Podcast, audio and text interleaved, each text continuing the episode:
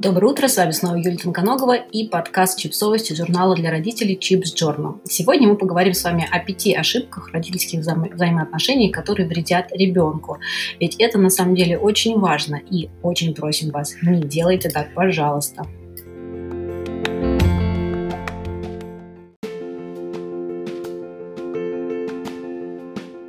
Психологическое здоровье ребенка напрямую зависит от атмосферы в семье. Мы часто говорим о том, как поддерживать функциональные отношения, если пара с ребенком проходит через развод, но как насчет тех, кто разводиться не собирается? К сожалению, в семьях с обоими родителями атмосфера может быть напряженной, нездоровой и некомфортной для ребенка. Она во многом зависит от того, как родители общаются между собой, как взаимодействуют с ребенком, как решают конфликты и проблемы. В конце концов, вы можете прочитать ребенку сколько угодно полезных книжек, но куда важнее все равно оказывается то, что он наблюдает у себя дома каждый день. Собрали для вас пять нездоровых родительских привычек, которые вредят ребенку и могут негативно сказаться на его отношениях в будущем. Соревнования за звание лучшего родителя. Иногда, вместо того, чтобы сплотиться перед лицом родительства, пары предпочитают вести себя так, словно они участвуют в соревновании.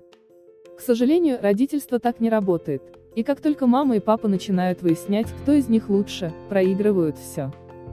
Не пытайтесь доказать себе и своей семье, что вы способны лучше убираться, чаще вставать по ночам, готовить домашнюю еду на каждый прием пищи или заниматься с ребенком развивашками круглосуточно. Комплекс супергероя у одного из родителей приведет лишь к тому, что рано или поздно он сломается, а другому родителю придется срочно выруливать из кризиса. Куда продуктивнее отношения, которых партнеры равномерно делят нагрузку и не стремятся друг другу ничего доказать. Гиперкомпенсация за другого родителя. Так бывает, когда одному из родителей кажется, что другой не справляется.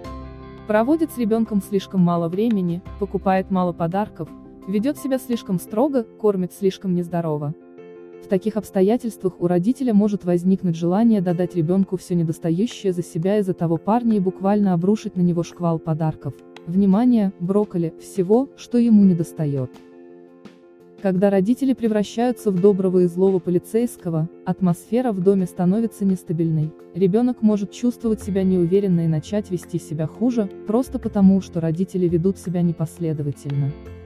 Например, один строго-настрого запрещает конфеты до ужина, а другой с хитрой улыбкой делится ими из-под полы. Лучший выход из этой ситуации – обсудить ваши родительские принципы заранее и сохранять общую позицию в ключевых вопросах.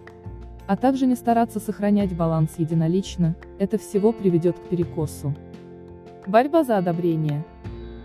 Этот пункт немного пересекается с предыдущим.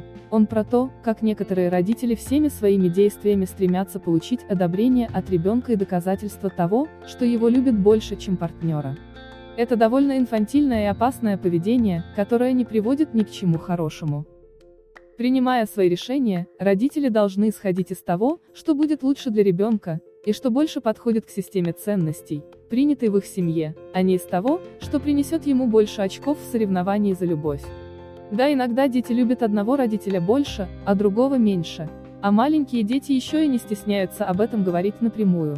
Но это не значит, что вы что-то делаете не так. Это нормальный ход вещей, который не должен превращать отношения в семье в гонку за одобрением. Превращение ребенка в соучастника.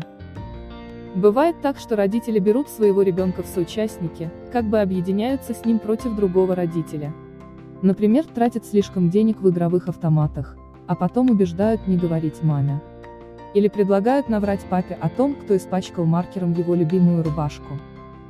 Если в семье принято обсуждать поведение другого родителя вместе с ребенком, просить его хранить что-то в секрете и тайно одобрять то поведение, которое обычно не считается приемлемым, все это приводит к возникновению очень нездоровой атмосферы.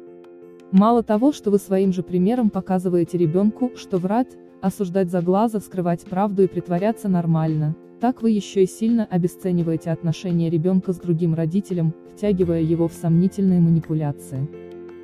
Решение здесь крайне простое, не делайте так, а вместо этого решайте семейные проблемы совместно. Это, кстати, еще и отличный способ показать ребенку, что ему не стоит бояться обращаться к вам со своими проблемами и неудачами. Бурные споры о дисциплине.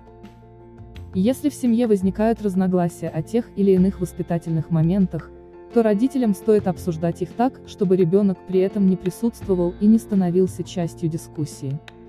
Неважно, что вы обсуждаете приемлемую дисциплинарную меру за проступок или количество часов, которое можно провести перед телевизором, делайте это за закрытыми дверями, а затем озвучивайте свое решение единым фронтом.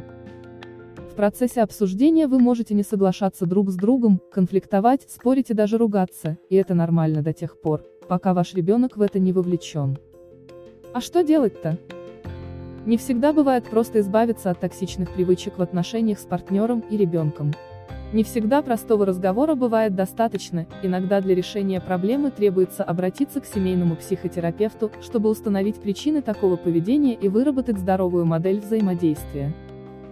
Впрочем, даже если ваш партнер откажется посещать терапию, вы можете сходить на нее самостоятельно, чтобы найти индивидуальные способы скорректировать свое поведение и постараться снизить ущерб, который наносит ребенку нездоровая атмосфера в семье. Еще почитать. Не говори так, самые распространенные ошибки, которые мы совершаем в общении с детьми. Катерина Мурашова, 10 родительских убеждений, которые портят отношения с ребенком.